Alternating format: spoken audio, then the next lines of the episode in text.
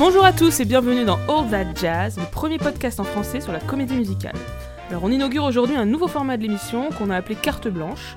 Une personne vient parler d'une œuvre, d'un artiste qu'elle a envie de mettre en avant. Et aujourd'hui c'est Fanny. Bonjour Fanny. Bonjour Anna. Alors tu viens de parler de Sideshow, une comédie musicale créée à Broadway en 1997 par Bill Russell et Henry Krieger.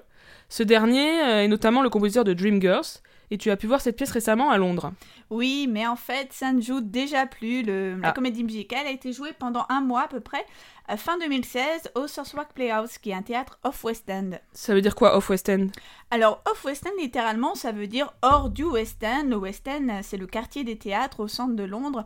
Mais en fait, le terme de off-West End, calqué sur off-Broadway à New York, ça signifie souvent des théâtres de moindre capacité et qui accueillent des productions euh, plus petites et qui restent moins longtemps à l'affiche et qui sont généralement aussi des, des œuvres un petit peu plus pointues. D'accord, et alors de quoi est-ce que ça parle Sideshow? Alors cette show, ça met en scène des personnages qui ont vraiment existé, les Sir Hilton. Mais alors celles-ci n'étaient pas des héritières d'une chaîne d'hôtels. hein. Mhm. Il s'agit de Daisy et de Violet Hilton, artistes de vaudeville, nées au début du siècle et qui avaient la particularité d'être des jumelles jointes à la taille. On parle souvent de sœurs siamoises. Ah bon, donc c'est une sorte de biopic? En quelque sorte, oui. Le musical romance un moment particulier de leur vie, lorsqu'elles quittent le petit cirque dans lequel elles étaient exhibées pour poursuivre une carrière dans le circuit vaudeville. Mhm. Ça dépeint les manipulations dont elles sont victimes de la part des différentes personnes qui prennent en charge leur carrière et surtout s'adresse le portrait de deux femmes aux aspirations très différentes. Violette euh, recherche une vie tranquille et euh, a fondé une famille, tandis que Daisy rêve de devenir une star. Et en plus euh, du côté biopic, on peut rapprocher cette comédie musicale de la tradition de la comédie musicale backstage. Et alors est-ce que tu peux expliquer à nos auditeurs ce que ça veut dire backstage? Alors, backstage musical, on parle aussi de show musical, ou en français comédie musicale de coulisses, c'est une des trois catégories euh, qu'identifie le théoricien du cinéma Rick Altman dans son livre The American Musical, qui est un petit peu le livre de référence sur Eh le oui. genre de la comédie musicale. Et donc, selon Altman, on parle de comédie musicale de coulisses pour les comédies musicales qui se déroulent dans l'univers du spectacle et qui montrent la préparation d'un show. Le backstage, on comprend que ça permet de facilement introduire des passages musicaux, que ce soit sous la forme de répétition ou de spectacle. Ok, donc à l'intérieur du monde du spectacle, si j'ai bien compris, Sideshow, ça s'intéresse à ce qu'on appelle les freak shows? Oui, tout à fait. Euh, les artistes comme les Sir Elton se produisaient dans des cirques qui exhibaient des êtres humains pour leurs particularités, souvent leurs anomalies physiques. Donc c'est un type de spectacle qui se développe du milieu euh, du 19e siècle au milieu du 20e. Ah oui, comme dans Freaks, le film de Todd Browning. Mais oui, et d'ailleurs, ce sont les vrais Daisy et Violet Hilton qui jouent le rôle des deux de- sœurs siamoises du film. Ah ouais.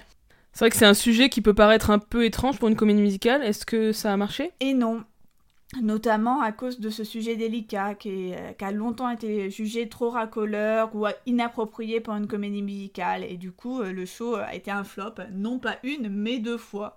Euh, déjà, à sa création en 97, il ferme après euh, 31 previews et 91 représentations. Et lors du euh, revival de Broadway en 2014, il ferme après 21 previews et 56 représentations. En dépit d'ailleurs de plusieurs nominations au Tony et de critiques favorables. Clairement, c'est un show qui n'a pas su trouver son public. Et du coup, pourquoi est-ce que t'es allé voir ça? Alors, j'avoue y être allé surtout pour le sujet. En fait, l'univers des freak shows m'a toujours fasciné. Euh, Freak, c'est un film qui m'a beaucoup marqué. Donc, j'avais entendu parler de la pièce lors du récent revival de Broadway. Et j'ai pris mes billets pour Londres dès que j'ai su que ça allait être montée. Et donc, expressément pour voir cette comédie musicale dont je n'avais pas écouté un seul morceau. Alors, c'est quelque chose qui m'arrive jamais. hein. Et alors au final, est-ce que ça t'a plu? Et oui, devant ce spectacle, je me suis rendu compte que c'était bien plus qu'une simple curiosité. Avec un propos étonnamment en phase avec l'éthique de la comédie musicale. Comme souvent, il y est fait le récit d'une quête d'épanouissement individuel à travers le portrait de personnages au destin édifiant. Et c'est une œuvre qui est évidemment euh, aussi un appel à la tolérance et à la liberté. Alors ce sont des valeurs et des messages qui sont souvent euh, prononcés euh, de façon allégorique dans le genre de la comédie musicale, mais qui ici sont explicités de façon très littérale. Par exemple, dans une des chansons, Violette chante, je cite, comme une créature exotique exposée dans un zoo. Ben, ici, c'est tellement à propos que ça peut être jugé au choix parfaitement en adéquation avec l'éthos du genre ou carrément kitsch. Et du coup, euh, sur cette production londonienne, euh, elle avait quelque chose de particulier? Oui, la mise en scène était très intéressante parce qu'elle était très immersive. On était assis donc autour de la scène. En plus, j'avais la chance d'être au premier rang lorsque j'y ai assisté. Et donc, on était juste à côté des artistes. Et c'est quelque chose qui sert plutôt bien le propos sur la monstruosité, l'étrangeté, la différence. Notamment parce que euh, à un moment donné, pendant un des numéros, les performeurs de Freak Show se demandent qui sont les vrais monstres et ils tournent des miroirs en direction des spectateurs. Bon, le désavantage de, ce type de production, c'est que parfois les interprètes sont momentanément, momentanément dos à nous, donc évidemment c'est un passage où c'est parfois un petit peu moins intéressant. Et par ailleurs, le fait que ce soit une petite production était euh, plutôt euh, à propos. Ça à... Le caractère euh, dépouillé de cette production se prêtait plutôt bien au sujet, puisque dans ce type de spectacle, c'est pas tant le décorum du spectacle qui prime, mais bien les créatures qui y sont montrées qui font tout le spectacle. Et les comédiens, qu'est-ce que tu en as pensé? J'imagine que les deux rôles principaux doivent être assez spectaculaires à voir. Euh. Bah oui, dans Sideshow, euh, dans toutes les productions de Sideshow, ça tient beaucoup aux deux interprètes principales. Hein. Alors là, rien à redire des performances vocales et théâtrales des deux actrices. Hein. Louise Dearman, euh, qui a été la seule personne à avoir joué les, leads de, les deux leads de Wicked et d'Evita. Donc Louise Dearman interprète ici Daisy, tandis que Laura Pitpelford interprète Violette. Donc toutes les deux sont très justes, chacune de leur registre. Elles jouent bien sur les oppositions des deux personnages et le tour de force que constitue leur déplacement euh, vraiment euh, convaincant, on en est à se demander si elles sont contraintes par autre chose que par le costume parce qu'elles sont vraiment très convaincantes en, en sorcière-moise. Et sur le plan de la musique, les numéros musicaux, il y a des choses marquantes? Oui, alors déjà, il y a beaucoup de numéros d'ensemble très saisissants. Tous les numéros qui mettent en scène l'ensemble des euh, performeurs du Freak Show sont particulièrement réussis, notamment le numéro d'ouverture comme Look at the Freaks, qui nous plonge d'emblée euh, dans l'univers du cirque par une polyphonie euh, vraiment très belle et qui présente toute la galerie de personnages insolites que, que produit ce cirque. les numéros d'ensemble sont particulièrement réussis.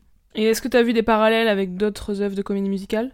Bah oui, euh, parce que et même de façon rétrospective en fait, parce que hmm. euh, j'ai récemment vu Dreamgirls à Londres et j'ai alors compris en fait les parentés avec euh, Sideshow, qui est donc une œuvre postérieure à, à, à Dreamgirls.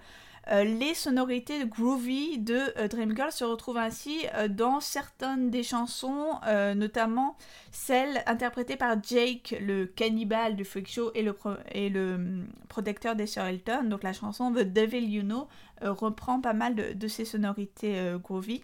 Et par ailleurs, la chanson finale Listen euh, donc dans Dreamgirls, qui est une chanson de Beyoncé composée par Krieger et qui en fait a été réintroduite en forme de duo dans cette nouvelle production de Dreamgirls, et eh bien Listen dans sa version duo rappelle les deux duos euh, des sœurs Hilton qui, sont dans Sideshow. Et d'ailleurs, ces deux duos, donc qui sont euh, vraiment très bien, très réussis toutes les deux, hein, Who Will Love Me As I Am et I Will Never Leave You, qui sont donc deux euh, chansons interprétées par euh, Violette et Daisy. Deux chansons qui, sur le plan des sonorités comme du message, ne sont pas sans rappeler Wicked, autre comédie musicale. Elle, comédie musicale à très grand succès. Donc, dans les deux cas, on trouve un duo de personnages féminins forts qui s'affirment par la, la, voix bête, avec un jeu d'harmonie qui exprime la complicité autant que la différence des deux personnages. Donc si euh, vous avez l'occasion, je vous encourage vraiment à découvrir euh, Sideshow. Bon ben on espère que la pièce sera rejouée un jour malgré tout, même s'il n'a pas l'air d'avoir un grand succès à chaque fois. Euh. On l'espère, on l'espère, parce que c'est vraiment une curiosité à découvrir. Merci Fanny, on se retrouve bientôt pour un nouveau numéro de All That Jazz.